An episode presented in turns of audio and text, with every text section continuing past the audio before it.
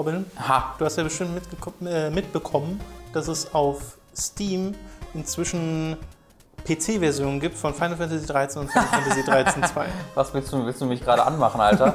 Sollen wir mal raus gehen? Ich, Hast du die denn schon? Was? Hast du was die denn? denn Natürlich habe ich die nicht. Also ich war, war schon oft nah dran, ähm, aber ich habe es noch nicht gekauft, nein. Dir fehlen die Finanzen nämlich mal stark an. ja, das ist, daran ist es gescheitert. Ja, hast du recht. Tja, äh, hast du denn ein bisschen Bargeld rumliegen? Weil dann könntest du dir trotzdem, trotzdem das Bargeld ist, also jetzt nicht CD-Laufwerk aufmachen und reinstecken, sondern es gibt eine andere Methode, wie du damit bezahlen Ich habe kannst. sehr viel Geld mit meinen Hassvideos über Final Fantasy 13 gemacht. Also da habe ich noch ein bisschen was rumkriegen. Damit kannst du dir dann die PC-Version holen und weiter hassen, weil die sind auch schlecht optimiert und so. Also da würde gibt es wirklich da gibt's, da gibt's viel Zeug. Äh, Und zwar brauchst du dafür einfach nur eine PaySafe-Card. Die holst du dir in einem Laden, da gibt es ziemlich viele, da kannst du auf der App schauen, die auch PaySafe-Card heißt, da wird dir angezeigt, wo es die gibt. Da holst du dir dann so ein Ding und holst dir davon Final Fantasy 13 und Final Fantasy 13 2. Dann bezahle ich quasi, damit ich mehr Geld machen kann. Mit Hate-Videos über Final Über Fantasy Final Fantasy 13. Im Grunde, Oder Hate klingt so stark, Kritik. im Grunde gibt mir PaySafe Card Geld. Kann man das so sagen? Ähm, Kann man das so sagen, Tom? Kann man das so auf den Ja. Banner schreiben, dass wir auf die Website warte, hauen? warte, ja, Sternchen. Gut. Sternchen gibt's dann nächste Woche im Podcast. Richtig. Bis dann.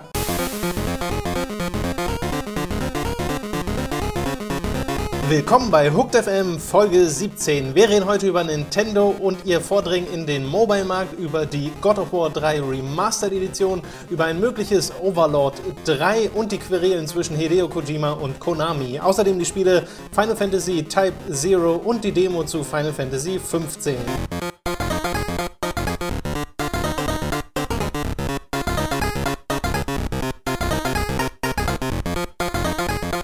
Ich würde sagen, wir fangen diese Woche direkt mit den News an. Es gab nämlich einige, ja, ein paar größere Sachen, über die wir teilweise auch schon im Livestream geredet haben, weil sie da live gebreakt sind, sozusagen, die News.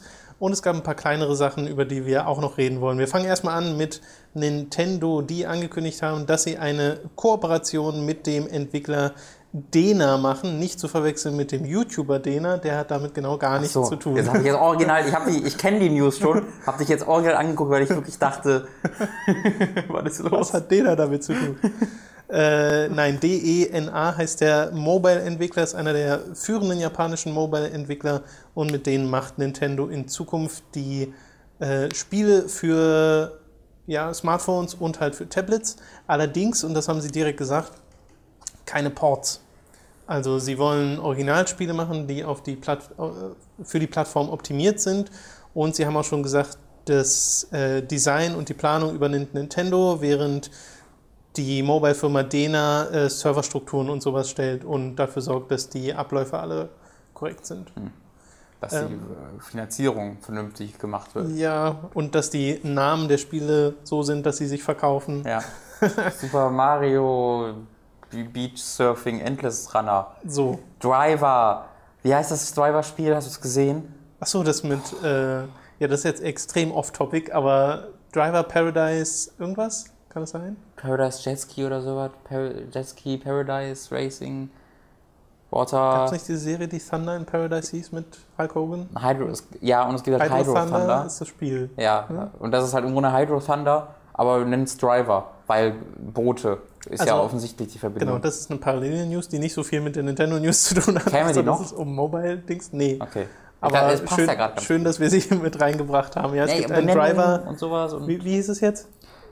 Driver Surfer Paradise on the Water Ja, with Jetskis. Okay, alles klar. Äh, Ubisoft nutzt die Driver-Marke für sehr eigenartige Dinge.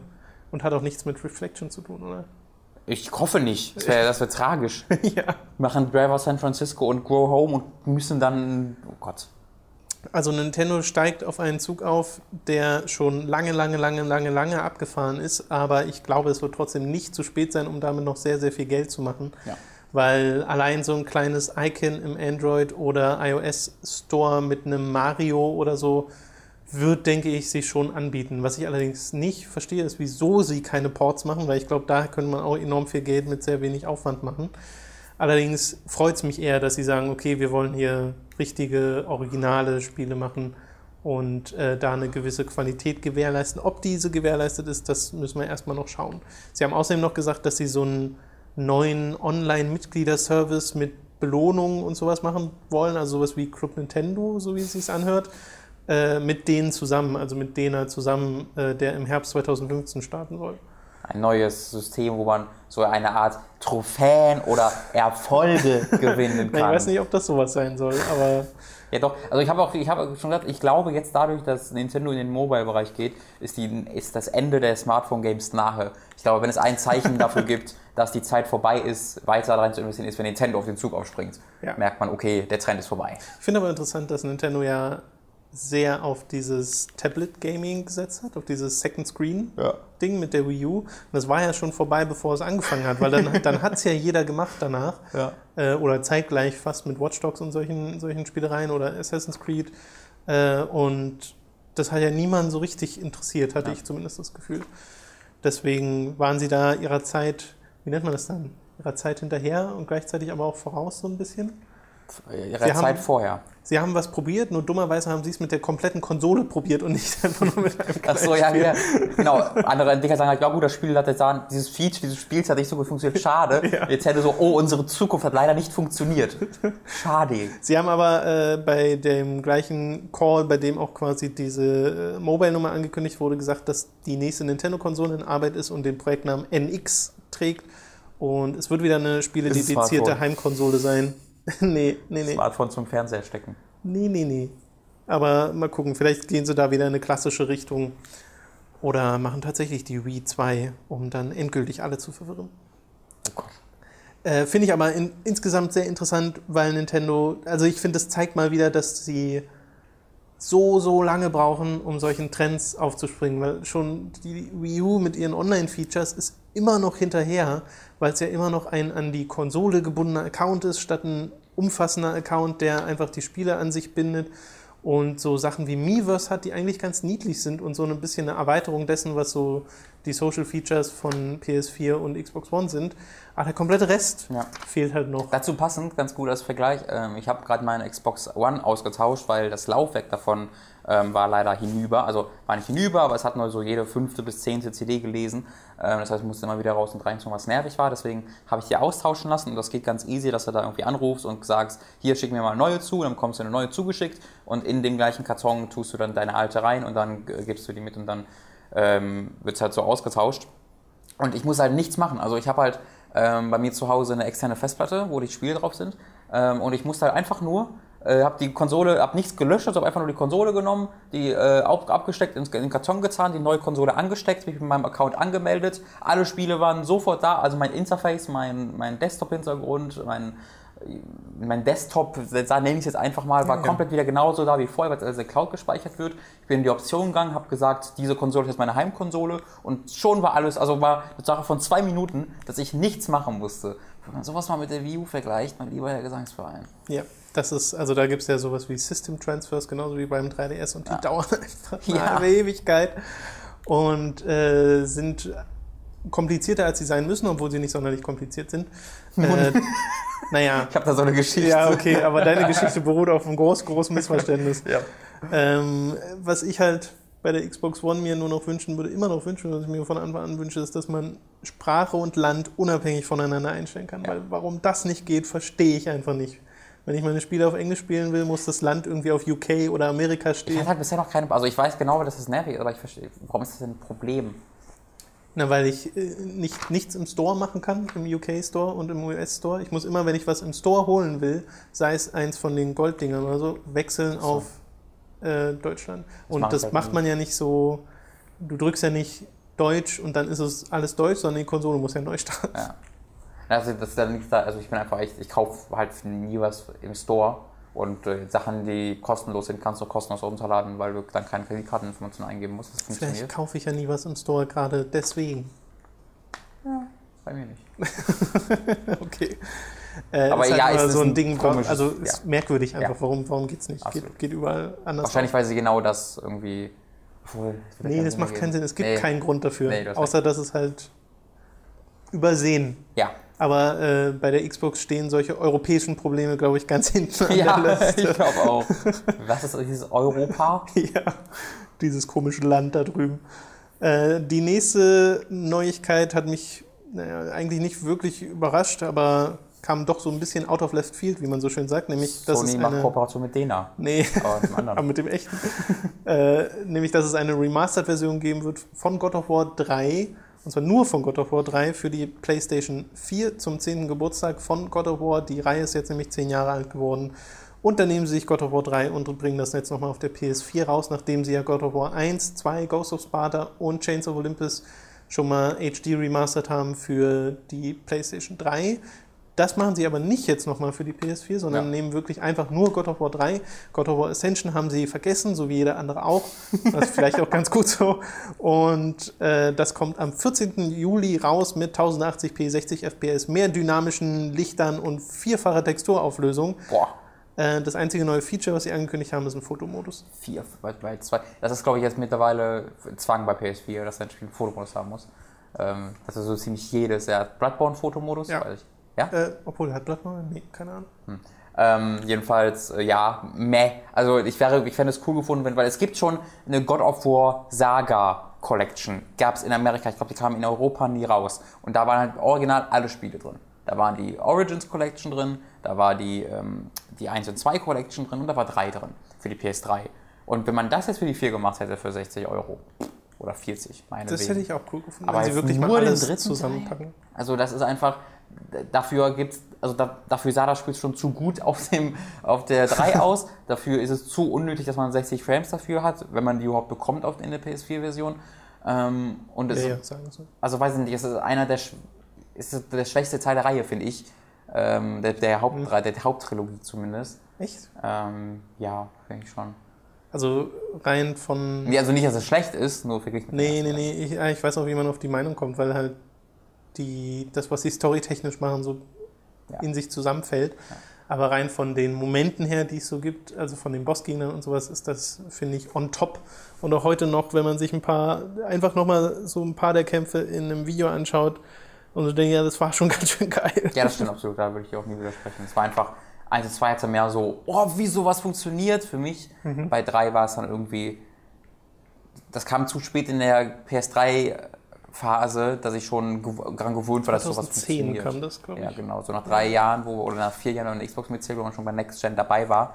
Ähm, das war schon alles aber sehr, sehr krass. Mich hat aber das schon noch gewowt, weil die halt sehr viel so mit Kamera gemacht haben und mit Natürlich, der Tatsache, dass du so ein natürlich. kleiner Kerl bist auf so einem riesen Ding und das ging halt nie von dir weg. Das hat dir fast nie die Kontrolle genommen. Und das Also, da versuche ich auch nicht zu widersprechen. Ich meine, nur verglichen mit den ersten beiden, weil der erste war ja generell so, was ist das für ein Videospiel? Wieso sieht das so aus? Und Ja. wieso ist das so inszeniert? Sowas funktioniert. Und der zweite Teil war dann ja, bevor die Next Gen raus waren, dass dann einfach grafisch so unglaublich Der gut zweite war auf Teil der war auch noch ein 2. richtig großer Schritt von äh, der Inszenierung und so. Genau, und der 3 war dann eher so 2. Also das war so ein bisschen der, Schritt- von Uncharted 2 zu 3, fand ich. Nur, dass er natürlich grafisch noch ein viel größerer Schritt war. Aber es gab nicht mehr diesen, wow, Ich glaube, es ist eher so in der Retrospektive nicht mehr so krass, weil danach noch so unfassbar viele Sachen kamen. Auch möglich, Wenn ich ja. mir anschaue, was Azura's Wrath gemacht hat, das nimmt sich ja das, was God of War 3 macht und denkt so, das machen wir in den ersten 10 Minuten. Ja. Und danach geht es noch viel, viel weiter. Davon hätte ich gern ein HD-Remaster mit 60 Frames, weil die würden dem Spiel mal tatsächlich ziemlich gut tun. Geil, geil. Sehr unwahrscheinlich leider, aber Ja. sehr geil. Weil das lief ja auch eher so mit 24 Frames Stimmt, oder ne? so. Ja, das lief ja, nicht so toll. Einfach eine PC-Version davon wäre ganz geil. Ja, Ja, oder eine deswegen, PC-Version. also nur God of War 3 remastern kann ich, das ist so alt jetzt schon, ich kann das kann ich nicht verstehen. Weiß nicht, wieso man sowas macht. Naja, so zu 10. Ach, pff, es ist mir, glaube ich, einfach egal. Ja, genau, Also, das meine ich ja. ja. Das ist so, hä, why? Das, wer, wer soll davon jetzt angefixt werden? Das könnt ihr uns ja mal sagen, liebe Zuhörer, ob ihr God of War 3 nochmal auf der PS4 spielen wollen würdet. Weil ich sehe da auch nicht so viele Gründe zu. Ja. Außer man hat es halt wirklich verpasst und will es dann jetzt nochmal in Full HD spielen. Dann kommen wir zu einem kleinen Teaser seitens Codemasters, der noch nicht irgendwie bestätigt wurde durch die tatsächlichen News, aber es gab auf Twitter ein Bild, was sie gepostet haben von dem Helm des Overlord und dem Text Oh shit, run in Caps Lock. Also äh, ja, das ist der Teaser für Overlord 3, nehmen zumindest alle an. Oder es ist der Teaser für Overlord, Overlord und sind zwei. Remastered. Overworld Kingdoms auf Android Oder und Overlord iOS. Kingdoms. Free-to-play Tower Oh Defense. Gott, das klingt so real. Hast du mal den kompletten Twitter-Feed angeguckt? Weil das war super gut gemacht von denen. Nee. Das, also das war halt zur Sonnenfinsternis. Ähm, und da äh, der, der Codemasters Twitter-Account, haben so halt ganz Bilder gepostet, wie sie alle auf, im Garten draußen, im Garten, in einem Park draußen waren und da halt so Sachen gemacht haben und äh, dann irgendwann haben sie angefangen, so, irgendwie bebt der Boden, hieß es bei euch auch? Was ist denn jetzt los? Also, oh Gott, der, der Himmel ist komplett Ja. dunkel. Oh mein Gott, da fällt irgendwas. Und dann kam halt dieser Account, äh, diese, dieser, diese Posting mit, oh shit, mit dem Helm aus Overlord. Und dann in gleichen Sekunde haben sie einen Twitter-Account gestartet für diese Goblin-Helfer aus den Ja. ersten beiden Teilen, der dann quasi so auf der, auf der Erde gelandet ist und dann die Codemasters-Leute gesehen hat, die voll am Beleidigen ist und am Jagen ist und sowas. und irgendwie es Handy, es Handys findet und Selfie macht und sowas. Also das ist sehr, sehr cool aufeinander abgestimmt gewesen und sehr sympathisch geschrieben gewesen. Ja. Ähm, fand, ich, fand ich sehr nett. Aber es würde mich wundern, wenn es ein AAA Overlord 3 geben würde. Nee, die waren ja nie AAA. Das Ich meine, also ein vollwertiges 60 Euro äh, Overlord 3 würde mich wundern. Das war so, das ist so eine der Definitionen von diesen Mittelbudget-Spielen, die es nicht mehr gibt. Weißt du? Entweder du bist jetzt Indie oder du bist AAA, 800.000 Millionen Quad- Quadrat. Ja, wobei ja zum Beispiel in City Skyline zeigt, dass das sehr gut funktionieren Das ist kann. Indie. Das, Das, ist, das ein volles Indie-Game.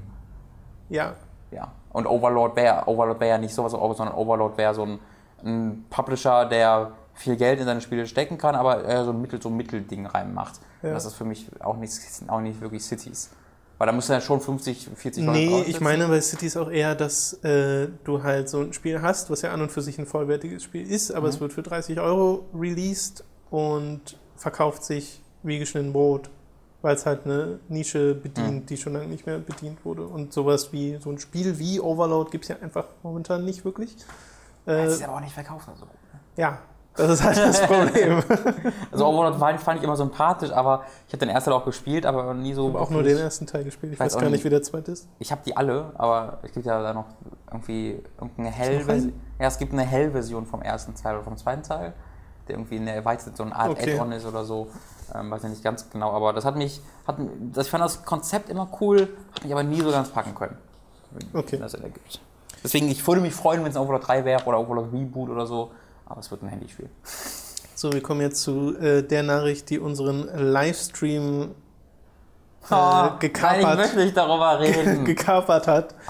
Äh, ich äh, fasse es nochmal kurz zusammen. Es gab letzte vergessen. Woche am Donnerstag bzw. am Mittwoch wurde das schon klar, hat Konami von diversen Postern und Spieleboxen und sowas den Hideo Kojima Zusatz weggenommen, weil ja normalerweise überall drauf steht äh, Game by Hideo, Kojima, Kojima oder. Hideo Kojima Game, genau. Und äh, das ist da verschwunden. Der offizielle Twitter-Kanal, der auch äh, von Metal Gear Solid 5, der auch irgendwas mit Hideo Kojima hieß, wurde auch geändert in was mit Metal Gear Solid 5.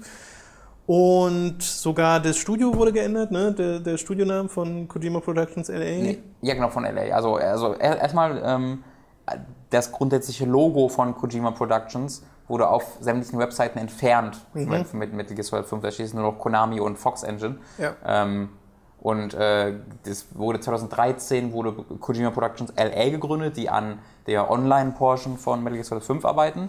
Ähm, und die wurden jetzt umbenannt in Konami LA. Genau, und das sind halt äh, viele kuriose Dinge, die da passiert sind, bis dann GameSpot eine anonyme Quelle zitiert hat, die wohl dort arbeitet, aber eben aus verständlichen Gründen äh, ihre Identität, das wäre lustig, aber nicht äh, preisgeben wollte. Und es gab wohl einen Mächtestreit zwischen Konami und Kojima Productions. Und der führte dazu, dass sehr viele Entwicklerveteranen inklusive Kojima sehr, sehr viele Ressourcen quasi nicht mehr zur Verfügung haben bei Konami, also diverse aus diversen Kommunikationswegen ausgeschlossen sind und jetzt nur noch auf Vertragsbasis arbeiten statt festangestellt sind. Und das für die Dauer des Jahres und damit auch für die Dauer des, der Entwicklung von Metal Gear Solid 5. Und danach werden sie allen Anschein nach äh, Konami verlassen, mehr oder weniger Und freiwillig. Kojima Productions wird Und geschlossen. Kojima mit all Productions wird es nicht mehr geben. Die ganzen Leute dort äh, werden da nicht mehr arbeiten. Und ihm wird Metal Gear aus der Hand genommen. Konami hat direkt danach ein Statement veröffentlicht, in dem sie gesagt haben, wir werden weiterhin Metal Gear Solid Spiele entwickeln oder Metal Gear Spiele entwickeln äh, und wir suchen Leute. Bewerbt euch doch jetzt! ja. What? Seid ihr bekloppt? Und Kojima hat, also es gab ja so ein Joint Statement, was sie zusammen gemacht haben und Kojima hat ja, das, war, das hat man gemerkt, ja, wie ja, joint ja, das war. Ja, ja, und Kojima hat da gesagt, ja, ja, ich stecke noch alles rein in Metal Gear Solid äh, 5 und bin da bis zum Ende beteiligt und Also das so, dass so eine- das beste Spiel wird, das es sein kann. Und man muss kurz sagen, das war halt eine Pressemitteilung, Ja. dann in einem, also diese Pressemitteilung stand dann einmal Anführungszeichen unten I am 100% involved with Metal Gear Solid 5, please be excited, Anführungszeichen oben, said Hideo Kojima. Das war so das Joint Statement. Ja. Ähm, das ist, ein, das ist ein, ein, ein Desaster von der ersten bis zum letzten Satz, den, den darüber geschrieben wurde. Das ist alles furchtbar. Ja. Das ist das, das, das ist, als Fan von Metal Gear Solid ist das das Schlimmste, was passieren könnte. Als Fan von Silent Hill ist das das Schlimmste. Und wenn du ein Fan von beidem bist, dann Tja, Ah, das, ist, bad. das ist so furchtbar. Weißt du, ich habe ja, ich war ja auch da, dabei und dafür, dass Metal Gear Solid abgegeben wird, dass andere Leute sich in diesem Universum austoben können. Ja. Das hat ja auch, war ja auch Kojima schon seit zehn Jahren dafür. Aber dass das jetzt auf diese Art und Weise funktioniert, gibt dem Ganzen so einen faden Beigeschmack, dass ich jetzt schon weiß, dass ich mir mit gutem Gewissen den nächsten Metal Gear Solid nicht kaufen kann und mich da auch nicht guten Gewissens drauf freuen kann, weil ich immer im Hinterkopf habe, da hat eine irgendeine Corporate Entity, irgendein Mann im Anzug, Ja. hat da einem Kreativen seine Kreation aus der Hand genommen, an der er im Grunde den Großteil seines Lebens mit verbracht hat, diese Kreation aufzubauen. Die hat er aus der Hand genommen und die ihm entrissen und die aus geschäftlichen Gründen anderen Leuten gegeben. Das ändert für mich die komplette Betrachtungsweise von Metal Gear Solid, als wenn halt Kojima einem Team mit seinem Segen das übergeben hätte. Genau. Ähm, und dass jemand, dass irgendein Typ im Anzug dann auch noch dahin geht und bei den vergangenen, also ja nicht nur bei Metal Solid 5, sondern auch für alle erschienenen Spiele vom Coverart das Hideo Kojima Game entfernt, das ist an Dreistigkeit, finde ich, kaum zu überbieten.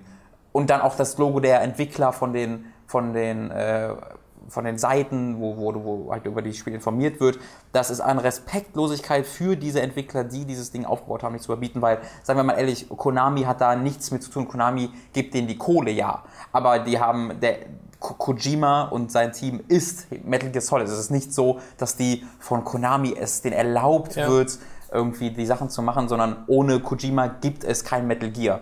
Und ohne Kojima gibt es auch kein Konami mehr im Videospielbereich. Ähm, und ich meine, das ist ja für die gar nicht so schlimm. Die machen ja, glaube ich, 70% ihres Geldes nicht im Videospielbereich. Ja. Oder beziehungsweise nicht im AAA-Bereich. Sie haben ja äh, Fitness- und Gesundheitsprodukte und sind dann im Mobile-Space noch ganz stark. Und dieser Spielzeug. Bitte? Spielzeug, genau. Und dieser Konsolenbereich ist, glaube ich, dann noch 30 oder 20 Prozent oder so. Ähm, und von diesen 30 oder 20 Prozent ist dann wieder zwei Drittel Metal Gear. Also es gab ja vor einem halben Jahr oder so, da haben die ihre Finanzen ähm, quasi preisgegeben für die irgendwie Aktionäre oder so. Und da gab es dann quasi Football Games, Other Games und Metal Gear als irgendwie drei Kategorien für Videospiele. Ja. Ähm, und wo dann Metal Gear auch, die, die, ich glaube, das meiste Geld gemacht hat. Ohne das, was, und es ist nur durch Ground Zeroes gewesen. Also das ist ein Desaster und das aller Wahrscheinlichkeit nach jetzt auch noch Silent Hills dann hinüber ist. Äh, sagen wir in anderen Händen. Naja, also es gab, es hat jemand von, ich weiß nicht, wer das war, ich glaube, es war von, von GameSpot, der hat auf Twitter geschrieben, dass der Deal für Silent Hills nicht zwischen äh, Kojima, Del Toro und Konami war, sondern nur zwischen Konami und Del Toro und Kojima halt mitgemacht hat, weil er Teil von Konami war, aber dass er nicht Teil des Deals eigentlich war. Ach so. Ähm, also was ich jetzt gerade vermute, ist, dass es vielleicht halt weitergeht, einfach dann Del Toro die Hauptzügel in der Hand hält. Okay. Aber das, das sind so viele Variablen. Will Del Toro das dann noch machen? Wie hat er, hat er wirklich mit Kojima zusammengearbeitet? Ähm, war das, ist, ist das nur Name-Dropping gewesen von Ko- Kojima? Allerdings ist dann ja die Fox Engine, wurde, es, ist ja, wurde ja mit der Fox Engine entwickelt und es wurde ja von Kojima Productions entwickelt, PT. Deswegen scheinen die da schon eine große Rolle gespielt zu haben das ist noch so ein Punkt. Fox Engine, da hat er die, die letzten vier, fünf Jahre hat Kojima Productions die Fox Engine entwickelt für Konami, wird jetzt auch für Pro Evolution Soccer und so benutzt. Und jetzt, wo die fertig ist, werden die alle rausgeschmissen und die behalten die Fox Engine. Sodass, wenn Kojima jetzt was Neues entwickelt, er wieder eine komplett neue Engine entwickeln müsste oder eine andere lizenzieren müsste. Und seine Engine, die er für diesen Zwecke entwickelt hat die letzten Jahre, darf er jetzt nicht mehr nutzen. Ja. Das ist aus so vielen Also Sichtweisen es ist, ekelhaft. es ist vor allem auch schwer zu drehen, wenn, weil ich versuche dann halt auch zu sagen, okay, was ist denn, was war denn dieser Streit? Was könnte denn passiert sein, dass das die Folge ist hier? Das, weil es wirkt, finde ich, nicht nur respektlos, was dort gerade passiert, sondern auch mega unprofessionell. Die Art und Weise, Ja. wie kommuniziert wird, nämlich erst gar nicht, so dass alles erst so rüberschwappt und sich Gerüchte stapeln und dann interne Quellen irgendwas, äh, irgendwas rausbringen, statt sofort zu sagen, okay, hier gab es ein Problem oder sowas. Ähm, aber das ist so typisch für große Firmen. Mhm. Das ist einfach so. Und die Reaktion mit dem Spieleentwicklernamen äh, wegnehmen und Kojima Productions Logo löschen ist einfach nur kindisch. Doch Also da gibt's keinen- So. es ist ja, guck, richtig- mal, wie guck mal, wie viel Macht du hast. Guck Genau. Es ist trotziges, kindisches Gehabe, als hätten die sich wirklich so gesagt, als hätte Kojima irgendwie mal, was weiß ich, auf den Tisch gehauen und gesagt, ja, aber ich bin halt 90% eurer Videospieleinnahmen und jemand anderes hätte gesagt, nee, wir können auch ohne dich, Ja. pass, pass mal auf, raus. Ja, das, ich, ich, ich finde das wird gar nicht so unrealistisch. Auch durch diese Ankündigung von wegen, keine Sorge, wir entwickeln weitere Metal Gear Solid Spiele. Das zeigt für mich, ist, da gibt so ein essentielles Unverständnis seiner Fanbasis, als ob, als ob Konami halt glaubt, dass die Sorge der Fans jetzt wäre, oh nein, wir bekommen keine Metal Gear Spiele mehr. Ja. Obwohl die Sorge eigentlich ist, was, ihr macht jetzt weiter Metal Gear Spiele, was macht ihr mit Kojima? Also da, da wirkt einfach so, als ob wirklich Anzugträger diese, diese Sachen geschrieben haben, diese Entscheidung getroffen haben, ohne dass die irgendeine Ahnung haben, wer der Mann ist, wofür er steht und was die Fans von ihm wollen. Also das ist Ja, wobei ein ich, ich frage mich, ich frag mich dann halt, wie viel Einfluss das tatsächlich auf sowas wie die zukünftigen Verkäufe von künftigen Metal Gear Spielen hat, weil wie viele Leute wissen wirklich, dass Kojima diese Hauptfigur ist, haben dieses Gesicht vor Augen, Bei weil Metal Gear glaube ich viele. Das ist so ein Aussage. mir fällt das immer sehr schwer einzuschätzen, weil wir stecken halt total drin in dieser ganzen Ja. News-Szene und sowas und beschäftigen uns auch mit Spielen über das Spielen hinaus und wissen dann dementsprechend, okay, der Entwickler steckt darin und hat sich das dabei gedacht. Aber das weiß ja der normale Spieler, der in den Laden geht und sich das Ding kauft, nicht. Und ich weiß nicht, ob, also ich kann mir schon vorstellen, dass bei Metal Gear, ausgerechnet bei dieser Reihe, die, die Aufteilung, die prozentuale deutlich höher ist bei den Leuten, die tatsächlich Bescheid wissen. Ja, Weil dieses Spiel Fall. halt so, äh, also es bricht ja ab und zu die vierte Wand und du siehst halt Kojima. In Ground Zeroes rettest du Kojima in einer der Nebenmissionen. Also äh, da, da, ist der ja schon Und der Name taucht Spiel selbst 35 präsenter. Mal Richtig. vor der ersten Stunde auf dem Bildschirm Richtig. auf. Äh, ja, es ist eine sehr, sehr hässliche Angelegenheit und ich glaube, dass wir in einem Jahr oder so noch ein paar der Hintergrunddetails wissen, erfahren werden, weil momentan scheint es ja noch so zu sein, dass sich auch ein Kojima und die Entwickler da ein bisschen zurückhalten Ja. müssen, nehme ich mal stark an. Ja, es ist halt für mich wirklich, ich finde, Metal Gear Solid ist schade, aber meh. Ich kann damit leben, dass der fünfte der letzte Teil ist und sowas. Das habe ich mir eh schon ein bisschen damit abgefunden und Kojima soll auch was Neues machen es ist so. halt selbst bei Metal Gear Solid 5, selbst bei diesem Spiel wirst du jetzt diesen Hintergedanken haben, Na klar, das musste jetzt so enden. ja, auf jeden Fall. Aber das ist sehr schade, damit könnte ich leben. Aber das Silent Hills ist für mich das Wirkliche, Ja. weil das ist für mich das größte Spiel. Also ich war auf, ich war in der seit, glaube ich, weiß ich nicht, Half-Life 2 oder so, nicht mehr auf ein Spiel gehypt wie auf Ja. Silent Hills. Das ist für mich das, was ich, du hast, kennst ja meine Reaktion, als ich das gehört habe in dem. Ja, in mir geht's Ding. ja genauso. Ja, ja, die, die gibt ja ganz, ganz vielen genauso. Ja, ja. Das einfach, wenn Kojima mal sowas machen würde, wenn das nicht, und dann macht er erst und dann noch mit Del Toro und dann haben sie direkt mit PT bewiesen, dass es das krasseste Horrorerlebnis der letzten Jahrzehnte werden kann im Videospielbereich. Und das, wenn das jetzt wirklich das das Ende sein sollte, das wäre so traurig und ich kann mir halt kein Szenario vorstellen, in dem es nicht das Ende ist, weil Kojima wird doch jetzt nicht mehr mit Konami weiterarbeiten. Das Nee. hört sich so bitter an. Also ich kann mir nicht vorstellen, dass dann Kojima, ja, nee, Vertrag können wir machen, dass ich als Vertrag, äh, vertraglich irgendwie als freier Mitarbeiter mich Mitarbeiter. ich, ich hoffe ja, dass es irgendwie vielleicht in, nicht in naher, aber vielleicht in ferner Zukunft dann eine Art von Versöhnung gibt. Vielleicht, wenn der Verantwortliche bei Konami irgendwie. naja, auf jeden Fall. Das da wird was in oder so. 30 Jahren, dass dann in 30 oder ich sag mal, wie alt ist Kojima jetzt? 50 oder so? Ja. Dass dann vielleicht in 10 Jahren gesagt wird, oh, dann kommt so der neue Chef bei Konami und sagt so, holy shit, was habt ihr gemacht? Ja. Und dann kommt so The Big Return, Metal Gear Solid 6 und dann raste ich aus. Aber die 10 Jahre bis dahin wären sehr schade. Ja, das. Jetzt kriegen das Telefon. Willst du damit rangehen, Tom? Äh, so, zurück vom, äh, von der Telefonunterbrechung. Ich glaube, zur Konami und Kojima News haben wir eigentlich auch alles gesagt, was man dazu sagen muss. Ansonsten kann man ja eigentlich nur weinen. Was du auch schon ausführlichst getan hast. Schon direkt nach dem Stream. Eigentlich hast du mehr gelacht, weil du war, hast im NeoGAF-Thread und hast dir GIFs angeguckt. es gibt halt ein Das, ja, das ist immer eine gute Beschäftigung bei irgendwelchen großen Nachrichten. Ja, ja, die Es gab mal einen Neo, ich, den habe ich gestern wieder gefunden, der ist schon älter, den habe ich damals auch gesehen. Es gibt einen Yoga-Thread, der heißt ähm, Half-Life, Three Screenshots. Achso, ja, den, den kenne ich auch noch. Nee, nee, der heißt First Half-Life, Three Screenshots. Screenshots, genau. ja. Super geiler, super smart und die Reaktionen in diese Threads sind hervorragend. Ja, damit sind wir dann auch äh, durch mit den News und kommen zu den Spielen, die wir diese Woche gezockt haben. Ich habe ähm, Pillars of Eternity am Wochenende sehr, sehr viel gespielt. Bin jetzt gerade so ungefähr 25 Stunden drin. Darf allerdings noch nicht drüber reden, weil Embargo äh, ist am Donnerstag. Also werde ich versuchen, zu dort ein Video zu machen, wo ihr meinen Eindruck findet. Ich weiß nicht, ob es schon eine komplette Review wird, weil durchgespielt kriege ich das bestimmt nicht bis Donnerstag. Hm. Und es kommt ja wahrscheinlich oder hoffentlich auch noch Bloodborne heute oder morgen bei uns an. Wann kommt das mal raus, Bloodborne? Also offiziell? Äh, Mittwoch, Dienstag? Dienstag wahrscheinlich. Morgen schon? Ja, ich glaube schon. Dann sollte es eigentlich heute ankommen. Ich Hast hoffe du schon es. in der Post geguckt?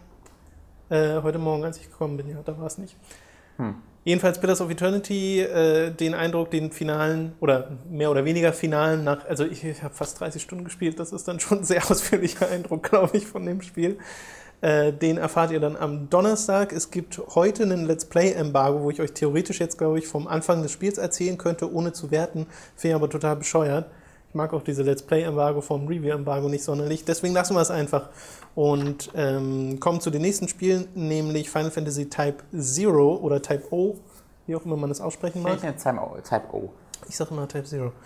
Und das hast du gespielt, Robin, am Wochenende und dazu auch noch die Final Fantasy 15 Demo, aber eins nach dem anderen. Wie ist denn Type Zero? Du hast mir nur einen Clip von diesem Spiel gezeigt bisher, den du, glaube ich, auch auf Twitter gelinkt hast. Hey, ha, dein, de, de, so Tommy Wiseau mäßig ist die Wo, Dialoge. genau, wo man einen Dialog sieht zwischen ein paar Charakteren, die alle mega schlecht schauspielern und einen englischen Text lesen, der von einem Achtjährigen hätte geschrieben sein können, aber selbst das wäre dem peinlich gewesen. Also das war wirklich, das war wirklich so die Spitze des, des, der Unfähigkeit der Ja. schreiberischen und Muss ich schauspielerischen. auch direkt, dass ich aufnehmen muss, als ich das gehört habe. Das Das, war ist halt auch ein bisschen wirklich- ungläubig davor. Halleluja. Warte mal, ich kann ja, du kannst mir ja den Clip theoretisch, ich kann ihn ja runterladen, oder? Äh, ja. Hast du den runterladen können? Ich Oder kann- ich, ich ich, würde es, ich sag's einfach, ich versuch's mal, ihn runterzuladen, Ja. weil dann könnte man das nämlich hier direkt im Podcast mal abspielen. Das, Weil das reicht ja schon allein nur das zu hören. Ja, die Dann Gra- hört ihr es grafisch jetzt passiert da nicht viel. oder auch nicht. It's a lot of books, hey? I mean, I couldn't read all these if I read for the rest of my life, yo. I read quickly. I could read them all if I live long enough. You must be quiet inside the Crystarium. By the crystal. You are cadets. You should know better. Hey, yo. That's going a little bit too far, don't you think, huh? I have no interest in speaking to the uncultured. Oh, war das gut oder Ja. nicht?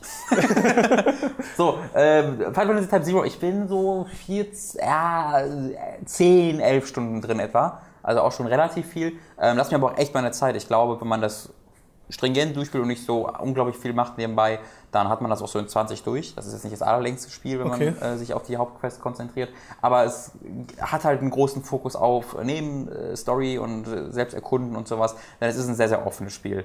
Ähm, die Story ist erstmal eine sehr, sehr, also das Spiel ist grundsätzlich sehr anders als normale Final Fantasies. Ich würde so weit gehen, dass es sehr wenig mit Final Fantasy zu tun hat, außer dass es die Themes benutzt und Chocobos hat und halt ein Sid. Aber ähm, insgesamt von der, von der Ton, vom Ton des Spiels her, vom Kampfsystem her, hat es sehr wenig gemein mit den äh, anderen Final Fantasies. Es geht nämlich im Grunde um einen großen Konflikt statt um Charaktere und ich glaube, das haben sie mit Final Fantasy XII auch schon gemacht, den habe ich aber selbst nicht gespielt, deswegen weiß ich es nicht genau.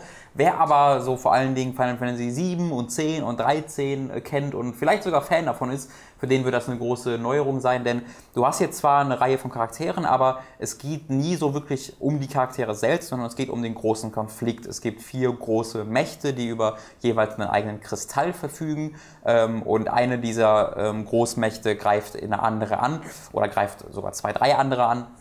Und dadurch entsteht quasi so ein Weltkrieg. Ähm, und das wird schon fast dokumentarisch gezeigt ähm, mit einem Erzähler, der eben wie bei so einer Dokumentation erzählt, so im Jahr so und so ist dann das und das passiert. Dann haben sie eine Atombombe gedroppt und joi, ähm, und äh, mit, mit Jahreszeiten, die immer oben rechts stehen und die Uhrzeit, wann was passiert ist und sowas. Und das ist alles sehr ähm, global gedacht. Also das, das ist nie wirklich so ganz persönlich, sondern sehr global. Aber es gefällt mir ganz gut, weil sie das auch konsequent machen. Es ist dann auch recht brutal tatsächlich. Also es ist mit Abstand das brutalste Final Fantasy. Da gibt es tatsächlich Blut und wenn Leute angeschossen werden, dann bluten die tatsächlich und leiden auch und tun sich weh und sowas. Das ist schon mal was Neues, wenn du Final Fantasy 13 gewohnt bist, wo jemand mit einem Messer ins Bauch ges- gestochen wird, denkt sich so, ja, oh, äh, Fairy Dust und dann ist alles wieder gut. Ähm, das ist Ja, hier oder äh, ein Mädel wird von oben mit einem riesigen Katana erstochen und es tropft halt überhaupt kein Blut. Genau, Aber so es klingt es. ja so, als würde es zumindest zum Kriegsszenario passen. Ja, also es ist ziemlich, ziemlich gritty ähm, in diesen Szenen. ähm, und Das ist äh, ein PR-Wort.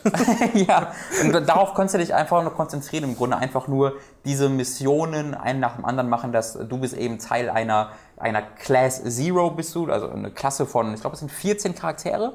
Und diese 14 Charaktere. Also kannst wirklich eine du, Klasse. Ja. Und So diese, schulmäßig. ja, also ich weiß nicht genau. Militärmäßig. Ich weiß nicht, nein, nein, sie, sie sind irgendwie. Die, die, die, die Hintergründe und die Origins dieser Klasse sind sehr ja, mysteriös mit Absicht noch. Das heißt, du Okay. hast so eine, du hast so eine Frau, so eine Wissenschaftlerin, die alle immer Mutter nennen. Ja, also ist deine Mutter, sagen alle. Klingt Und die sagt halt, und die sagt immer so, hey, na, meine kleinen Kinder, ihr, ihr seid doch immer brav und ihr erzählt nicht, wie ihr an eure Magie gekommen seid, ne? Zwinker, zwinker. Ist nichts Schlimmes, aber ihr sagt das doch nicht weiter, oder? So, und dann, sie sieht aus wie Cruella de Vil und denkt so, okay, ich habe eine Ahnung, dass sie vielleicht nicht, nicht nett sein könnte. Ähm, also es ist ziemlich offensichtlich, dass da irgendwelche bösen Experimente ist und deswegen seid ihr so mächtig irgendwie. Okay. Also ich weiß es nicht, ist kein Spoiler, ist einfach das, was ich vermute. Ähm, und das Coole ist, du steuerst die alle. Du hast immer 14 Charaktere von der ersten Sekunde an und kannst jederzeit zwischen diesen 14 Charakteren wechseln. Du hast immer drei dieser Charaktere in den Echtzeitkämpfen zur, äh, also wirklich sind auf dem Schlachtfeld und kannst dann zwischen, zwischen diesen drei Charakteren wechseln. Und sobald einer von denen sterben sollte, kannst du dann einen der anderen Charaktere in das Feld sofort mit Okay. reinholen. Und die sind auch alle komplett grundverschieden. Ist schon fast Monster Hunter mäßig von den Waffen her. Es gibt Leute, es gibt dann einen, der einen Bogen hat, es gibt einen, der ähm, Revolver hat, es gibt einen, der mit Karten kämpft, also irgendwie Karten auf die wirft und so, so eine Deck. So wie Yu-Gi-Oh! so Monster beschwört. Nee, nee, sondern der hat dann so eine Deckmechanik, dass du quasi dein Deck schaffeln kannst im Feld und dann bekommst du, bekommst Hier, du du eine, kriegst den Bogen. Du kriegst Nee, das ist die ziemlich, Knarre. der ist tatsächlich Hier, nimm das Kartendeck. cool. Das sind Äh, halt so magische Karten, die er dann auf den Gegner schmeißt und Okay. dann ist halt so ein Fernkampftyp. Und dann gibt's auch mit einem Katana und dann gibt's jemanden, der hat eine Peitsche, womit er die Gegner zu sich hinziehen kann. Äh, ganz, ganz, ganz viele, ganz verschiedene Dinge, die sich auch alle wirklich grundverschieden steuern und verschiedene Fühlt sich Fähigkeiten das haben. dann wie ein Actionspiel oder was? Ähm, ja, ich würde schon sagen, ja, allerdings nicht ganz komplett. Du greifst nämlich, dein normaler Angriff einfach nur, indem du die X-Taste hältst. Dann hast du quasi einen normalen Angriff, womit er einfach angreift. Aber du kannst sie quasi modifizieren, indem du, wenn du vorne drückst und X drückst, dann macht er irgendwie einen, halt einen Vorwärtsschlag. Wenn du hinten drückst und X drückst, macht er irgendeinen anderen Schlag. Und das ist halt für jeden Charakter anders, muss auch erst freischalten. Der eine macht dann halt irgendwie einen, Lu- einen Salto nach hinten und schlägt dann in dem Ding oder die machen halt alle grundverschiedene Dinge mit diesen ähnlichen Tastenkombinationen. Und dann kannst du halt auf die Y- und B-Taste kannst du dann ähm, eine Fähigkeit oder eine Magie legen. Also jede der, die halten, schalten alle eigene Fähigkeiten frei, die halt auf ihre Waffen abgepasst sind. Der Typ mit den Revolvern kann etwa eine Fähigkeit freischalten, womit du die ähm, Y-Taste hältst und dann kann er ohne Pause einfach nur dauerhaft schießen, ohne halt Ja. ständig irgendwie so Bing, Bing, macht halt Bing, Bing, Bing, Bing, Bing, Bing. Ziemlich cool. Ähm, oder du kannst halt Magie drauflegen, die, wo, die du recht frei, die du durch Quest und sowas bekommst und dann kannst du einfach die Leute auch mit Magie ausrüsten. Ähm, und da hat- dort sind halt wirklich nur zwei Slots und du schaltest dann, ich, ich habe einen Charakter, der hat irgendwie sechs verschiedene Fähigkeiten und dann noch vier verschiedene Magiesprüche, die er hätte. Ähm, und ich kann nur zwei ausrüsten, das heißt, da gibt es sehr viel Customizing, was Ja. du machen kannst. Und du kannst für jeden einzelne neue Waffen kaufen. Ähm, also immer die, der gleiche Waffentyp ist der Revolvertyp, man nimmt immer Revolver, aber du kannst halt bessere Revolver kaufen. Ja. Und du levelst jeden einzelnen einzeln auf und hast eigene Accessoires. Und das ist sehr, sehr viel. Wie leveln die sich auch, wenn du nicht Customizing. immer alle dabei hast? Äh, nur, es level nur die, auf die du benutzt. Und das ist eine sehr interessante Mechanik, weil du quasi äh, so kannst spielen, wie du möchtest. Ich habe auch äh, mich ein bisschen recherchiert, mal gucken, ob es da irgendeine beste Taktik gab, aber es gibt da sehr viele Leute, die sehr verschiedene Meinungen haben, weil es gibt Leute, die nehmen sich quasi drei Figuren oder die äh, experimentieren eine Weile und dann sagen sie, okay, diese drei Figuren gefallen mir am besten ähm, und dann spielen sie wirklich nur noch mit denen. Ja. So. Ähm, die Sache ist halt, wenn einer von denen dann doch mal stirbt und dann austauschen muss, sind dann die irgendwie 10 Level drunter, da ist natürlich ein Problem. Was ich deswegen mache, ist, ich wechsle die ganze Zeit und ich habe total Spaß daran, immer so Grund, also weil die sich alle so verschieden spielen, Ja. ich habe total Spaß daran, ähm, ständig irgendwie mich auf die Situation neu einstellen zu müssen und äh, deswegen habe ich jetzt keinen wirklich, der dann 10 Level über einem anderen ist, ähm, aber ich habe eben auch keinen, der wirklich super stark ist. Weißt du, ich habe jetzt nicht so das Team, das einfach durch alle durchrotzt, sondern ich muss wirklich immer mal wieder tauschen und sehe, okay, der Typ, den könnte ich vielleicht mit dem Typen besser angreifen. Ähm, und das ist sehr, sehr interessant. Du hast einen Ausweichmove, äh, womit du dodgen kannst. Und auch da hat jeder Charakter, ich weiß nicht, ob es jeder Charakter, aber die meisten Charaktere haben eigene Animationen. Ähm, der, weiß nicht, der mit einem Katana, der springt halt total flink durch die Gegend, wenn du dodgst. Der mit den Karten, der teleportiert sich durch die Gegend. Das Ja. ist auch ziemlich cool. Ähm, und so entsteht halt ein sehr, sehr schnelles Kampfsystem. Denn einfach nur die X-Taste halten und kontinuierlich angreifen ist nicht so sinnvoll, weil die Gegner ähm, haben das ist im Grunde eine visualisierte Pariermöglichkeit. Wenn die Gegner angreifen, hat jeder, jeder Gegnertyp hat irgendwann in seinem Angriff einen Schwachpunkt. Ja? Meinetwegen, es gibt diese, diese Soldaten ganz normal ähm, und wenn du die, im, die auf dich ballern mit Gewehren, wenn du die im Nahkampf, Nahkampf angreifst, dann schlagen die mit ihrem Gewehrkolben zu. Und Ja. kurz bevor der Gewehrkolben dich trifft, erscheint ein gelber Kreis um diese Gegner drum. Und wenn du den dann angreifst, während der gelbe Kreis da ist, machst du viermal so viel Schaden Okay. Dieser gelbe Kreis erscheint aber nicht, wenn du ihn kontinuierlich angreifst. Also du musst ihm quasi die Möglichkeit geben, selbst eine Aktion durchzuführen und nur dann bekommst du diese Möglichkeit, selbst wirklich viel Schaden zu machen. Und dann ist es halt so, der greift mit dem Gewehrkolben an und im besten Fall hast du dann irgendwie einen Typen mit einem Katana, weichst dann aus bis hinter ihm, dann erscheint der gelbe Kreis und dann schlägst du ihn von hinten, machst dadurch, dass du hinten bist, mehr Schaden und durch den gelben Kreis machst du nochmal dreimal mehr Schaden und ziehst dann wahnsinnig viel ab. Und sobald du dann sobald die fast tot sind, irgendwie, die haben dann oftmals auch mehrere Lebensbalken, wenn die beim letzten Lebensbalken ähm, äh, sind, wird dann der gelbe Kreis zum roten Kreis. Und wenn du die dann triffst, dann sind die sofort tot. Ähm, Okay. Und das gibt den ganzen, das macht das Ganze sehr, sehr schnell, aber gleichzeitig auch sehr taktisch. Dass du eben nicht einfach nur die X-Taste hältst, sondern wirklich versuchst, die Angriffsmuster zu verstehen und ähm, das darauf abzupassen. Ähm, und das macht mir sehr, sehr viel Spaß. Ich finde, das ist also ich, meiner Meinung nach war ja Lightning Returns bisher eines der besten Kampfsysteme, die Final Fantasy das hatte und Type O ist da vorne dabei. Ähm, ist, ist eine sehr, sehr, sehr coole Entwicklung, die so das Beste aus, aus Rundenstrategie nimmt oder wie auch immer man die alten Final Fantasy Kampfsysteme nennen möchte und dem Echtzeitkämpfen und macht so einen ganz einzigartigen Mix draus, den auch Final Fantasy 15 versucht, aber nicht ganz so gut hinbekommt, später dazu mehr. Ähm, aber den, das hat Type O fast perfektionalisiert und zusätzlich mit den 14 verschiedenen Charakteren hast du auch ständig ganz, ganz viel Abwechslung. Ähm, und das gefällt mir sehr gut. Merkt man dem Spiel denn an, dass es von der PSP kommt Ja, ursprünglich? Ja, ja. Äh, beziehungsweise, ich hätte eher gedacht, dass es von der Vita kommt. Also es ist schon sehr gut überarbeitet worden. Vor Ja. allen Dingen die Hauptcharaktere sehen klasse aus und sowas.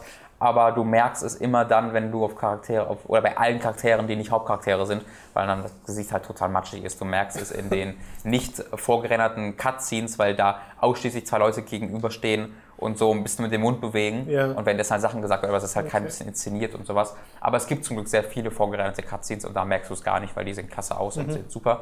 Ähm, ansonsten die Kamera ist so einer der meistgenannten Kritikpunkte, absolut verständlich, weil bei dem Motion Blur kann ich mir vorstellen, dass viele Leute einfach instantly motion sick werden. Ähm, das Ding hat ja vorher keine Kamerasteuerung gehabt, weil es auf der Ja. PSP war. Und jetzt ist es so, sehr schwierig zu erklären. Wenn du stehst mit deinem Charakter, dann hast du quasi verschiedene Geschwindigkeiten, wie in jedem anderen Third-Person-Spiel auch, wie du Ja. die Kamera drehen kannst. Wenn du ein bisschen drehst, dreht die sich langsam. Wenn Ja. du, oder wenn du ein bisschen den, den Analogstick drückst, dreht die sich langsam. Wenn du den stark drückst, dreht die sich schnell. Sobald du allerdings läufst, hat die nur noch eine Geschwindigkeit. Egal, ob du die langsam oder schnell läufst, die geht immer wusch. und, diese, und die gesamte Umgebung verschwimmt komplett. Also du kannst ja nichts mehr um dich herum erkennen. Ja. Das heißt, sobald du den rechten Stick auch nur, nur einmal einen Tacken nach rechts drückst, verschwimmt sofort alles und die Kamera geht so um 90 Grad wusch, nach rechts. Fast wie ein Bug. Ähm, nee, das ist, also dass man merkt, dass das einfach, einfach Nicht so. gekonnt. Ja, genau, es ist halt rein, rein implementiert, Ja. ohne dass es dafür vorgesehen ist. Und ähm, ich habe schon weil von vielen Leuten gesehen, die es einfach nicht spielen können, weil der einfach schlecht davon wird, von diesem ultra klassen Kannst du die einfach sein lassen? Also, weil es Ja, muss ja mal ohne gegangen sein. Kannst du, aber es ist halt wirklich deutlich, deutlich schlechter zu Okay, steuern. dann. okay, Du hast natürlich einen Lock-on und sowas, aber gerade wenn du frei durch die Gegend läufst, ist es wirklich sehr viel schlechter. Äh, ich will nur kurz ein bisschen auf, das, auf die Struktur des Spiels eingehen, weil die ist auch sehr interessant. Du hast halt einen Hub, du hast quasi die Academia, die Akademie, wo ähm, die ganzen Schulklassen, die magisch begabt sind und halt ausgebildet werden, heimisch Hogwarts. sind. Und da kommst, ja, so ein bisschen. Und da kommst du halt dann mit Class, weil du kommst irgendwie nicht von dieser Akademie Class Zero, sondern du kommst halt von deiner komischen Wissenschaftlermutter, die Experimente die gemacht hat. Und du kommst dann zu, zu dieser Akademie und alle hassen dich und alle sagen so, oh, die Eingebildeten von, die sind, oh, also alles mega die Arschlöcher, die in der Class Okay. Zero sind, weil es immer so, ach, was will denn, was wollen diese Leute denn von mir? Und dann haben sie gleichzeitig die Typ, die sie immer Mother nennen und die sie so lieben. Das ist total creepy. Äh, es ist ein bisschen seltsam. Ähm, Klingt aber so japanisch. es ist mega japanisch. Vor allen Dingen, weil du dann halt so ein bisschen personamäßig so dieses Social Link fast schon hast, weil du halt einerseits den Krieg hast, die Hauptmission, aber andererseits ähm, eben in der Akademie unterwegs bist. Zwischen jeder Hauptmission hast du quasi eine, eine Zeitangabe. Drei Tage, sechs Stunden, bis die nächste Mission beginnt. Okay. Das ist keine Echtzeit, sondern jede deiner Aktionen. Ja, deine, deine, oder, oder eine Verschnellzeit, sondern deine Aktionen verbrauchen quasi Zeit. Ja. Wenn du eine einen Typen mit einem Ausrufezeichen im Kopf ansprichst, dann verbraucht das zwei Stunden. Ähm, das, das sind aber keine klassischen Quests, sondern Leute mit Ausrufezeichen sind einfach nur Events. Das heißt, das sind manchmal Zwischensequenzen, wo du was über deine Klassenkameraden erfährst, manchmal einfach nur Textboxen, wo irgendjemand dir was erzählt und dann sind halt zwei Stunden weg. Ähm, gleichzeitig kannst du auch von der Academia in diesen Zeitpunkten auf die Overworld, das ist echt so eine ganz klassische Overworld wie in alten Final Fantasies, wo alles verkleinert dargestellt wird und du hast ein Chocobo von Anfang an und kannst irgendwann ein Airship freischalten und sowas. Ist ja irgendwie drollig. Das ist ziemlich cool. Ähm, und du kannst jederzeit in diese Overworld raus und du befreist diese Overworld nach und nach von, diesen, von dieser Nation, die dich quasi überfallen hat. Ähm, und diese Städte, die du befreist, kannst du dann danach besuchen. Und in diesen Städten gibt es dann Shops, einzigartige oder und einzigartige Quests und so weiter. Ähm, Und es vergehen quasi immer sechs Stunden, wenn du in diese Overworld rausgehst. Aber du kannst dann so lange wie du willst in dieser Overworld bleiben und es gehen immer sechs Stunden weg. So. Ähm, und dann kannst du quasi einfach sagen, okay, ich gehe jetzt einfach mal in die Overworld und gehe jetzt mal die ganzen, ich habe jetzt irgendwie vier Städte quasi befreit in der letzten Mission, in der letzten Mission und dann gehst du quasi mal in diese ganzen Städte rein und die sehen alle gleich aus. Also das sind alles, ist quasi ein Gebiet nur, die sind alle sehr klein, alles ein kleines Gebiet mit den gleichen Art Assets, die wiederverwendet Ja. werden. Da merkt man halt, dass es ein PSP-Spiel ist, ähm, weil da halt nicht so viel verschiedene Art Assets benutzt werden können. Ähm, und es ist dann halt sehr viel Wiederholung und das ist dann auch sehr viel Grinding, dass sie dann sagen, hey, hol mir mal fünf Federn von den Monstern, die da und da unterwegs sind. Aber es ist halt alles optional, du musst es nicht machen ähm, und du bekommst auch keine direkten Erfahrungspunkte für diese Quest, sondern du bekommst halt Items. Ja? Ähm, und äh, die Erfahrungspunkte bekommst du halt dann durch das Kämpfen selbst. Und da gibt es dann noch, es gibt noch ganz, ganz, ganz, ganz, ganz, ganz, ganz, ganz, ganz, ganz, ganz, ganz, ganz, ganz viele Mini-Mechaniken da mittendrin, dass du irgendwie Leute mit einem Support dazu holen kannst und trainieren kannst, online irgendwie, indem du das Spiel ausmachst und du, du ver, verstärkst deine Zauber durch einzelne Ressourcen, die du unterwegs findest. Also es gibt so ganz wirklich viele Mechaniken, wo du dich einsteigern kannst. Aber das ist so ein bisschen so die Grundstruktur. Du hast die Hauptmission, ähm, die übrigens dann auch, also auch da merkst du, dass PSP den PSP-Ursprung daher, dass das alles immer ähm, kleine Gebiete sind.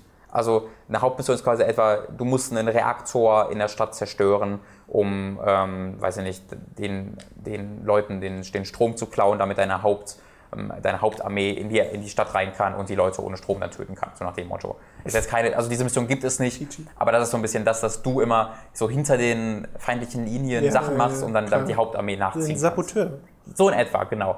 Und ähm, dieses, das sieht dann so aus, dass du quasi eine Map hast und dann, besteht diese Mission quasi aus 40 kleinen Gebieten. Und in jedem Gebiet gibt es dann quasi einen Kampf und dann geht es so ein bisschen Monster Hunter-mäßig. Ja, nur dass die ach so, Gebiete, okay, nur, dass die ja. Gebiete noch kleiner sind. Ja.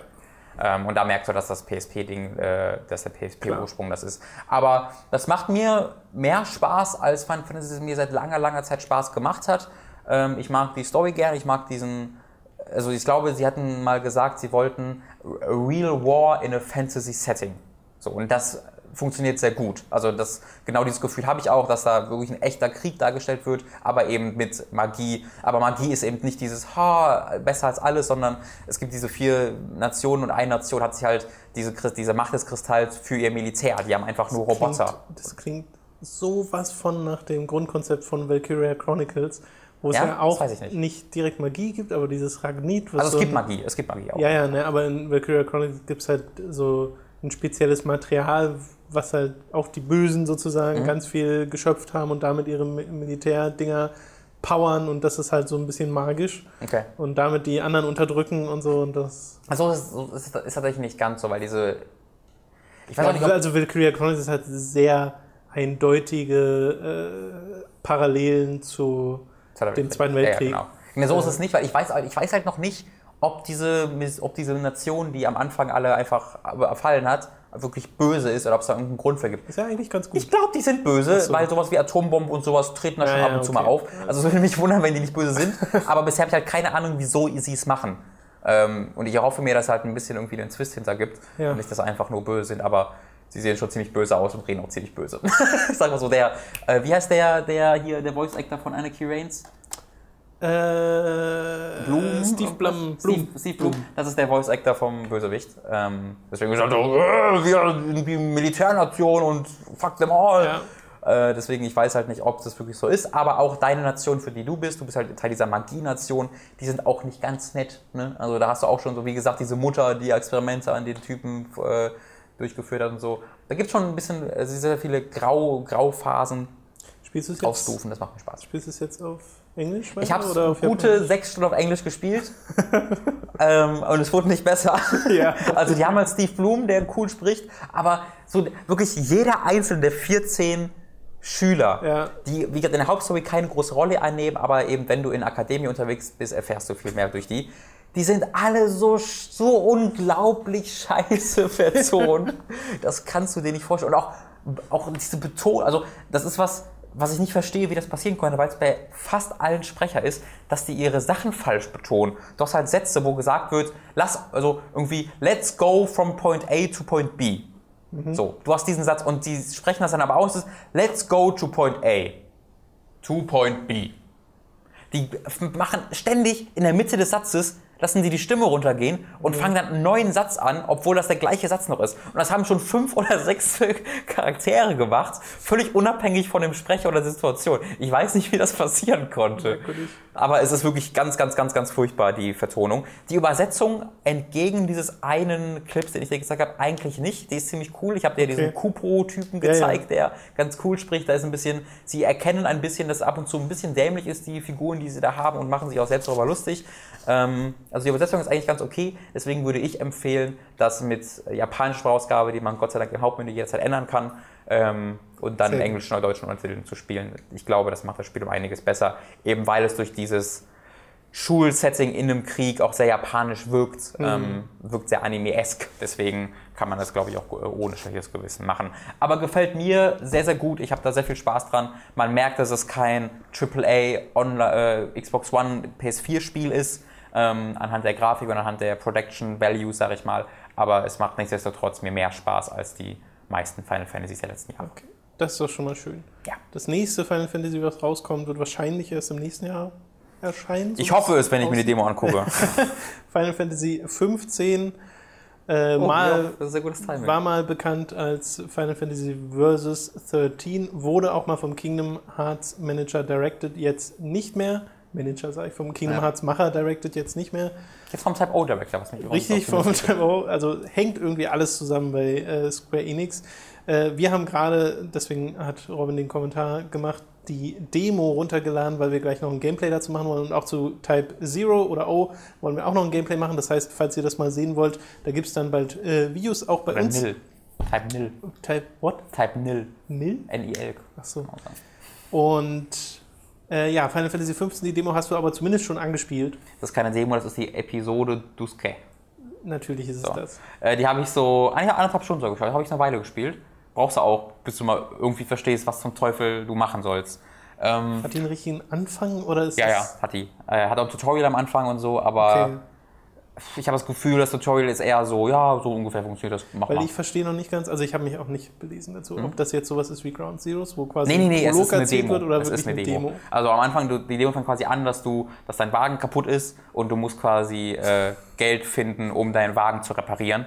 Ähm, und, du, und du kriegst dieses, ja, und du kriegst dieses Geld, indem du einen, ein Monster tötest. Das, also sie sagen quasi so, oh, wir brauchen 24.000 Schild, um diesen, diese Auto zu reparieren. Da gehen sie aus ihrem Zelt raus und vor dem Zelt ist dann so ein Schild, biete 25.000 Schild, wenn der Behemoth kaputt macht. So, oh, das ist ja cool. so, und das ist dann halt dein Ziel. Und dann hast du halt eine relativ, du hast eine ziemlich große offene Map, wo du dann quasi durchgehen Ja. kannst und du kannst dann dauert leveln und du kannst ein paar Charaktere treffen und dann ist halt das Ziel, dass du diesen Behemoth killst. Ähm, ich bin sehr zwiegespalten. Ich war, ich sag mal, ich war optimistischer, bevor ich die Demo gespielt habe. Okay. ähm, ich mag das Konzept, aber spielerisch ist das alles noch sehr, sehr pff, halbherzig. Also es ist grundsätzlich vom Konzept her sehr ähnlich zu Type O. Du hast deinen Angriff, du hältst die Vierecktaste, greifst dann automatisch an, Ja. hast deine äh, Magieattacken, die du mit Y machst und kannst ausweichen jederzeit. Also es ist, und das ist alles Echtzeit. Das ist wirklich, da merkt man, dass das der gleiche Directory wie bei Type O ist. Ähm, aber A ist es halt performance-technisch ein kleines Desaster. Das heißt, auf der PS4 so auch, aber auf der Xbox One noch mal mehr. Äh, da läuft es nochmal so mit so vier Frames. Ich habe mal bei Digital Foundry nachgeguckt, nochmal mit vier Frames schlechter so ungefähr. Also die, die PS4 krebst so bei 26, 27 Frames meistens rum und die, P und die Xbox One eher so bei 24, 25, 23. Ähm, und das, das merkst du halt, weil du einfach, weiß nicht, das ist halt dieses Unity-Ding, dass jede Bewegung so ein bisschen, oh, oh will ich Ja, jetzt wirklich dahin laufen, das ist halt anstrengend. Durch eine geringe Framerate fühlt sich halt alles verzögert an und dein, dein Controller-Input wird halt nicht sofort umgesetzt. Genau, und dadurch, dass, dass das Kampfsystem sehr schnell ist, Ja. ist das nicht besonders, nicht besonders äh, gut. Ich versuche das Kampfsystem zu erklären, es ist nicht sehr einfach, weil es total komisch ist. Also, du hast verschiedene Angriffe, die aber alle kontextsensitiv sind. Also du hast nur eine Angriffstaste, nämlich die, die äh, Viereck-Taste oder die X-Taste. Und alle Angriffe, die du noch machst, sind kontextsensitiv. Du hast da halt einmal ähm, deinen ersten Angriff. Wenn du halt das erste Mal einen Gegner angreifst, dein Opener quasi. Dann hast du deine Combo-Attacken, also einfach nur die dann nachkommen, wenn du die Viereck-Taste hältst, nach Ja. dem Opener. Und dann hast du einen Finisher. Und der wird automatisch gemacht, wenn du halt einen, am Ende einer- von einer Combo bist oder wenn, wenn du ein Typ fast tot ist und du quasi noch einen Schlag brauchst. Ja. So. Ähm, die werden in diesen Situationen automatisch gemacht. Und dann hast du noch irgendwie, wenn du einen Angriff von oben machst, eine eigene. Und dann gibt es noch einen Angriffstyp, der mir gerade aber nicht einfällt. So. Und für, all, für diese fünf verschiedenen Angriffstypen gibt es dann, es gibt, du hast fünf Waffen. Ja. Und du weist jedem dieser Angriffstypen eine eigene Waffe zu. Also du hast ein, äh, ein großes ähm, Zweihandschwert, das einfach nur mega stark ist und das Gegner nicht blocken können. Dann hast du ein kleines Einhandschwert, das die ähm, MP und HP von deinem Gegner klaut.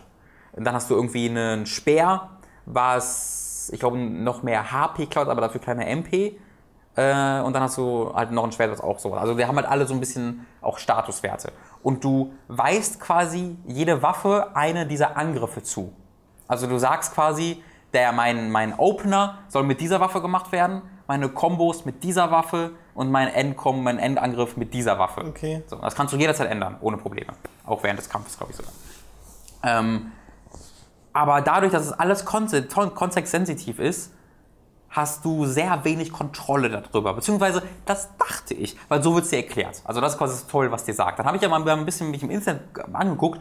Dann gibt es nämlich trotzdem doch Möglichkeiten, das manuell auszulösen. Wenn du nämlich dann eine Combo machst, also die Gegner, also, das muss man vielleicht dazu sagen, ich habe es selbstverständlich angesehen, aber wenn man noch keine Footage gesehen hat, weiß man das nicht. Diese Waffen sind alle nicht real. Der lässt die immer erscheinen in seiner Hand. Das Ja. sind alles so Magiewaffen. Das heißt, nach jedem Angriff verschwinden die und tauchen dann wieder auf. So. Und wenn du quasi eine Combo machst ne, und dann deine Combo aufhörst, dann verschwindet die Waffe wieder. Und wenn du genau dann nochmal Angriff drückst, wenn die Waffe verschwindet, dann macht der statt sein, deine normale Combo weiter den Finisher und benutzt seine Finisher-Waffe. Aber das ist halt so, das ist halt total random, weil das wird dir nie erklärt und da würdest du auch nie drauf kommen, weil du ja eigentlich die Viertaste hältst und nicht spamst. Okay. So. Klingt, klingt tatsächlich ein bisschen nach einem, okay, man müsste es mal sehen. Ja, genau. Aber selbst dann ist es nicht direkt offensichtlich. Dann, Ja, ja, klar. Punkt, es gibt kein, also das äh, Ausweichen funktioniert nicht über die eine Taste, sondern du ähm, hältst die L1-Taste und kannst dann mit A dich zu den Gegner hin warpen Ja. und machst dann, äh, ist dann wieder ein eigener Angriff. Oder äh, wenn du halt Kreis drückst, dann warpst, dann machst du so einen Schritt, Ausfallschritt zur Seite, also auch so ein Teleport, teleportierst dich so ein bisschen, aber so halt einen Ausfallschritt zur Seite. Ja. Ähm, gleichzeitig kannst du auch parieren. Weil wenn Gegner dich angreifen, erscheint manchmal über denen so eine Anzeige, dann weißt du, okay, den könnte ich jetzt parieren, indem ich den blocke. Und blocken wiederum tust du halt, indem du L1 hältst. Es ist, es ist nichts Aktives. Das ist so ein bisschen das Problem. Du greifst an, indem du die, die Taste hältst, weißt du, und du blockst, indem du die Taste hältst.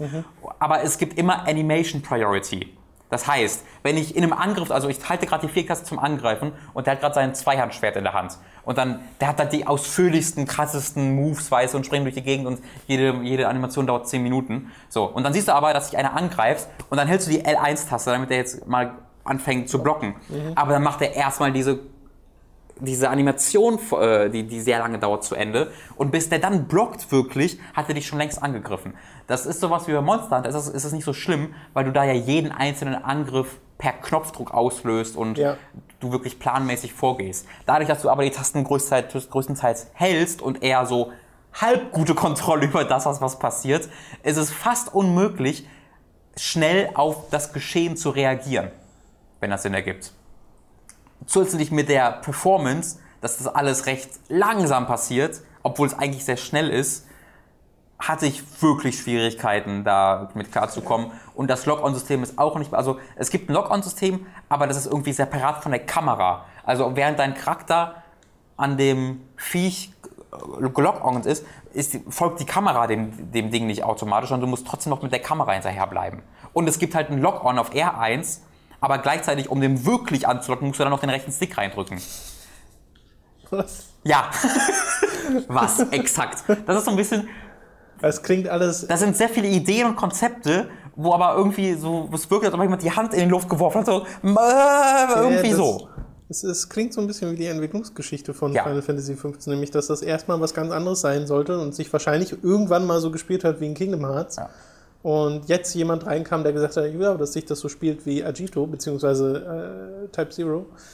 Äh, und so richtig kommt es noch nicht zusammen. Und du kannst, also du kannst deine Partymitglieder auch nicht steuern, du steuerst nur Noctis. Ja. Und die sind aber immer da, Ja. machen aber nicht so viel. Ähm, die Du hast heilen gar, dich hast gar halt. keinen Einfluss darauf? Nee, oder? null. Also du kannst sie nicht, ähm, null. Also du kannst nicht Also ich machen. bin tatsächlich selbst mal gespannt, das jetzt in Aktion zu sehen, weil wie gesagt, wir machen jetzt nach dem Podcast gleich dieses Gamepad, da sehe ich es dann auch wirklich zum ersten Mal, weil ich Ja. habe es noch gar nicht gespielt, kenne nur diese eine, diese, diese halt Trailer von, Ja. von wie sie mit dem Auto fahren. Ähm, und dieses großartige GIF, äh, wo sie im Auto sitzen und äh, Sephiroth sehr, sehr äh, fröhlich neben ihnen hinterherhüpft. Ja. Aber ähm, ja, du hast mir ja schon gesagt, dass die Charaktere auch so, so sind, wie man, wie man sich denken Ah, würde. da, da, da mache ich mir halt wirklich Sorgen, weil das Spiel ist noch lange nicht fertig. Das haben sie Ja. auch gesagt, 60 Prozent und bla. Und es, ich glaube, diese, diese Performance-Sachen und es gibt ja, also ich habe gerade gesagt, es gibt Fähigkeiten, aber es gibt keine Magie. Also alle Fähigkeiten, die du benutzt, sind alles so Nahkampfangriffe. Aber Magie zum Beispiel gibt es in der Demo nicht. Und es, es wirkt halt für mich so, als ob da ein sehr unfertiges Kampfsystem dir entgegengeworfen wird. Und die haben halt bestimmt noch ein Jahr Zeit, um das zu entwickeln. Deswegen, ich glaube, die Performance kann noch gut besser werden. Ähm, da bin ich, ich bin nicht optimistisch, aber ich hoffe es, dass sie noch besser wird. Ja. ähm, genau wie die Grafik, die ist auf der Xbox One. Puh, also Aliasing, mein lieber Mann, da gibt es schon mal so ein paar Sachen, wo man noch dran arbeiten könnte und Pop-Ins. Ähm, das sind aber so Sachen, Demo. Kampfsystem, ich erkenne da, ich erkenne, was sie machen wollen und ich sehe, dass sie es in Type auch geschafft haben. Deswegen glaube ich da auch, dass sie es da auch schaffen können. Bei, der, bei den Charakteren, den Dialogen und der Sprachausgabe allerdings, pff, weiß ich nicht, wie, wie, also da wird, das ist ja so, wie es sein wird. Ähm, also da ist, das fängt bei der Übersetzung an. Ähm, das Ding ist ein komplett anders geschrieben als in der japanischen Version.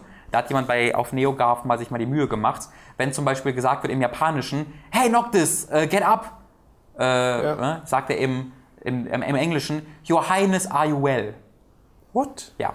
Und das ist komplett durchzogen. Sie sprechen alle wie in einem Fantasy. Fantasy-Ding und als ob, als ob sie wirklich von einem 13-jährigen Typen, der gerade in der krassesten Emo-Phase seines Lebens ist, geschrieben werde, während die im Japanischen so, ey, ja, los geht ab, sind. Ja. Und das, das zieht sich durch alle Dialoge durch. Das ist komisch. Dann sehen die Charaktere alle aus. Also, Ja, das wissen wir ja. Nomura ist ja nun mal Nomura, ne? Meinetwegen, kann ich mit leben. Aber die sehen alle gleich aus. Also die haben alle, also es gibt, die haben verschiedene also physikalische Attribute, aber die haben alle komplett schwarze Lederklamotten an und sehen aus wie die größten Duschbacks, die ich je gesehen habe. Ich finde, sie sehen halt voll aus wie so eine J-Pop-Band. Aber es ist wirklich genauso, aber halt nur halt, dass sie nicht so auftreten, sondern so durch die Gegend fahren. Ja. Weißt du, das, ist, das macht halt unsympathisch. Und dann kommt noch die Sprachausgabe dazu.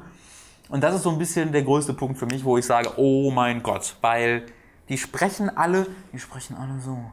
Die sprechen alle so, als kannst du deren Leiden nicht verstehen. Die sind alle ganz deep und oh, oh Noctis, ich bin verletzt, kannst du mir mal helfen? Ja, natürlich kann ich dir helfen, Mann. Ich bin ganz auf deiner Seite, glaub einfach an dich selbst. Und das Okay, dann Mann. mit äh, Johannes? Und das dann mit Johannes. Ja, oh, Johannes.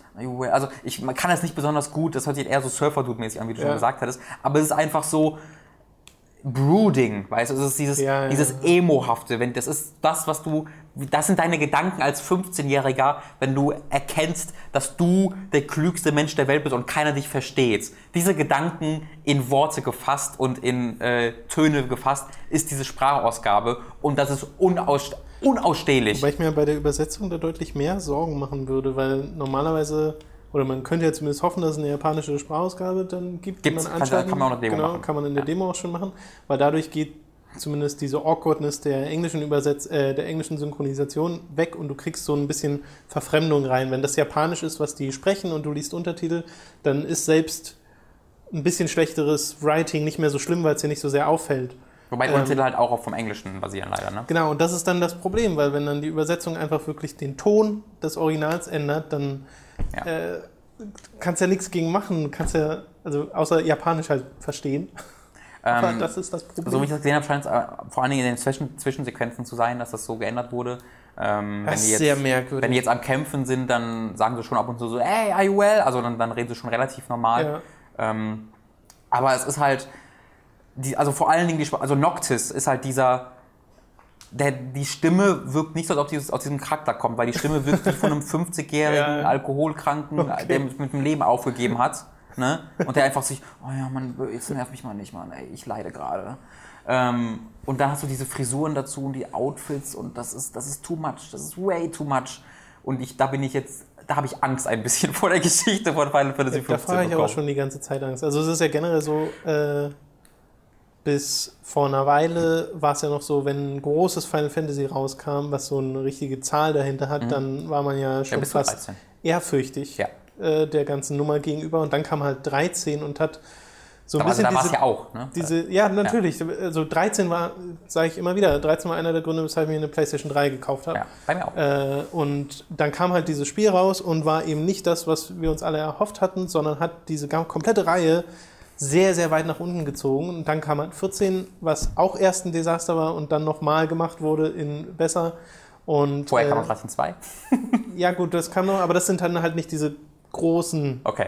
Einträge sozusagen. Aber es äh, mindert, also wenn du halt ständig dieses Final Fantasy im Kopf hast und ständig minderwertige Produkte damit assoziiert werden, natürlich. ist natürlich auch schon Äh, jetzt. aber selbst hier ist es ja so, du weißt ja, okay, das ist jetzt Final Fantasy 15 und irgendwie hat das in deinem Hinterkopf immer noch eine große Bedeutung. Oh krass, der nächste große Final Fantasy Teil. Aber war er ja nicht immer. Genau, war das ja ist- mal ein Spin-off von, oder nicht Spin-off, aber es hieß mal irgendwas mit 13 aus Gründen. Böses 13. ja. Und äh, das haben sie ja dann, das ist ja schon ewig in Entwicklung, dieses Spiel. Das ist ja schon so lange in Entwicklung wie Final Fantasy 13. Hm. Ja. Und das, Ist ja bei Type O übrigens auch so, ne? Type O war ja ursprünglich Final Fantasy Agito 13. ja, aber das ist ja in Japan schon eine ganze Weile draußen. Ja, klar. Das Spiel. Das Klar, aber, aber trotzdem, also ich wollte nur sagen, das war ja ursprünglich die Reihe. Ach, das wollte ich ganz kurz noch erwähnen. Äh, das, es gibt auch in Type O LC und Seed Was? und sowas. Das ist alles die gleiche Welt. Wird es auch in Final Fantasy 15 geben. Das ist die, das ist, Ach, deswegen, das ist tatsächlich die gleiche Welt. Das ist. Nee. nee, aber es nutzt halt die gleichen Konzepte. Das ergibt keinen Sinn.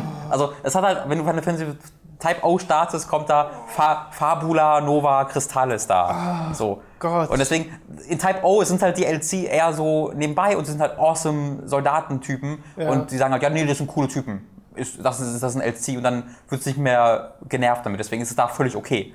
Ähm, nur, wenn jetzt halt auch in 15 kommt und Falzi, in Falzi gibt es glaube ich in Type O nicht, wenn es jetzt auch noch Falzi gibt, weil ich glaube, es gibt, ich glaube in 15 gibt es Falzi. Ich glaube, ich habe schon mal irgendwie über einen Falzi gelesen. Und dann mit diesen Dialogen und dieser Vorausgabe. Ach nee. Also das, das klingt ja aber wirklich alles so, als hätten sie, würden sie sich mit der Demo nicht so unbedingt Gefallen tun, weil ich meine, Auf keinen Fall. du hast jetzt halt ein Kampfsystem beschrieben, was ähm, ein paar Sachen vorhat, wovon noch nicht so richtig funktioniert. Ja. Äh, eine Framerate, die halt noch nicht da ist, wo sie sein soll. Das heißt, technisch ist es auch noch nicht sonderlich gut aussehend. Und äh, eine Story, die ja noch nicht wirklich vorhanden ist, so wie es Ja. klingt, aber du kriegst zumindest was vom Setting mit und von den Charakteren. Und die gehen halt auch alle auf die Nerven. Das ist ja. Und die reden halt nicht viel. Das ist halt das Also es Krasse, klingt ne? jetzt nicht so, als würdest du diese Demo spielen und dir dann sagen, oh, jetzt würde ich aber das ganze Spiel spielen wollen, sondern würdest dir eher sagen, äh, ja, nee, danke. Also ich hatte vorher mehr, sehr viel optimistischer. So, so muss ich es sagen. Und ich habe ja zu den Charakteren, ich habe ja nur eine Zwischensequenz gesehen. Ich habe die Demo nicht durchgespielt, sondern bis zu einem Save Point, wo wir dann gut weitermachen können. Ähm, deswegen habe ich das Intro gesehen und dachte mir da, oh.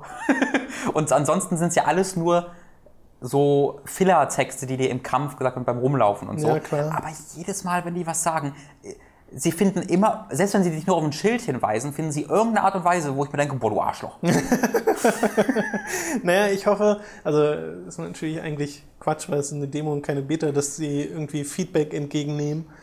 Aber das ist bei Square oder generell bei japanischen Firmen immer ein bisschen komisch, weil du hast halt im Westen ganz anderes Feedback äh, als das, was äh, wie, wie es die Japaner empfinden. Und ähm, ich habe das Gefühl, dass das immer nicht so richtig entgegengenommen wird. Ja. Ähm, könnte mir aber zumindest vorstellen, dass zum Beispiel Square Enix äh, Amerika sagt, okay, vielleicht gehen wir nochmal an die Synchro ran Vielleicht oder sollten so. wir hier die Kojima für Final Fantasy 16 einstellen. Ja. Idee! Das wäre dann mal wieder ein interessantes Final Fantasy. Das wäre auch ein- Kojima so ein richtig krasses er Fantasy-Ding. soll, nein, nein, nein, nein, nein, setz ihn doch nicht gleich wieder an eine andere Franchise. Naja, aber das ist ja wirklich nur der Name. machen. Final Fantasy ist wirklich nur der Name und dann mach mal. Ja, Deswegen. ja. Okay, ich glaube, äh, damit haben wir Final Fantasy Type 0 und 15 ausführlichst besprochen. Ja. Wie gesagt, wir machen noch Gameplay-Videos. Genau, guckt euch das also vor allen Dingen, also Type Zero lohnt sich anzugucken, weil ich finde, die Production Value ist sehr interessant. Es, es gab halt noch nie so ein PSP-Spiel in HD. Das solltet ihr wirklich mal selbst und dann sehen und vor allen Dingen für. Bevor. Stimmt. Stimmt. ja. Ha. Ja gut, aber das ist ein direkter Rapport gewesen, weißt du, Type O, da steckt mehr, da Ja, ja, mehr, ja, mehr gemacht. Also äh, das, Ähm. was God, bei God of War war es wirklich ein HD-Remaster-Ding, wo es wirklich einfach nur die Auflösung hochgepappt wurde. Äh, hier wurden ja Assets komplett neu gemacht. Teilweise. Aber genau. Teilweise. Und, und ich glaube, ihr müsstet dieses, dieses ähm, Motion Blur-Ding einfach mal selbst sehen, um, zu- um zu entscheiden, okay, ist okay, Ja, ja. oder ihr liegt halt unterm Tisch und kotzt schon. Also dann wisst ihr ja, dass es nichts Bei für Final euch Fantasy ist. 15 könnt ihr euch meine Reaktion dazu ansehen, weil ich Richtig. hab das ja auch gleich zum ersten Mal Und sehen. vielleicht mal versuchen zu verstehen, was ich da gerade versucht habe zu erklären, weil Okay. das ist alles. Alles klar, das war's dann mit dem Podcast für diese Woche. Äh, wir hören uns dann wieder nächste Woche und ich hoffe, ihr seht uns dann gleich in den Gameplay-Videos, die Ja. entweder, also heute Abend wahrscheinlich nicht mehr, aber morgen, also Dienstag, da sein Ich werden. hatte überlegt, ob ich zu Type O ein Review mache, aber ich glaube, mit so einem Gameplay-Video kann man da auch genauso gut in dem Fall wegen den Save Points, die man ganz gut setzen kann, was zeigen. Und ich will ja auch noch mit dem Harry Potter-Ding fertig werden irgendwann, ne? Deswegen Ja, es ich ist, mir. es ist wie gesagt immer noch ziemlich viel. Ich will, ich will ja auch Pillars of Eternity eigentlich so weit spielen, wie es geht, bevor ich euch meinen Eindruck dazu sage.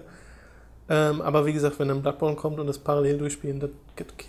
Ja, und ich hoffe, ich kann da nächste Woche ein bisschen was über die Battlefield äh, Hardline-Kampagne sagen. Da Ja. ist dann zugunsten, das ist von zugunsten von Type O dieses Wochenende zurückgefallen. Und ich kann euch zumindest schon sagen, dass bei Pillars of Eternity äh, ich war mit Akt 1 fertig nach 17 Stunden und bin jetzt noch mittendrin irgendwo in Akt 2 nach den 25 Stunden. Ich bin nach elf Das- Stunden in Akt 3 von Final Fantasy. Ich habe mit Arbeitsmoral. Das ist ein mega langes Spiel, wenn man äh, die optionalen Sachen macht. Na gut, äh, ich wünsche euch noch einen wunderschönen Tag. Äh, ich hoffe, wir sehen uns gleich wieder bei Final Fantasy. Äh, Ja. Das Gameplay. Auf Wiedersehen und tschüss. Tschüss.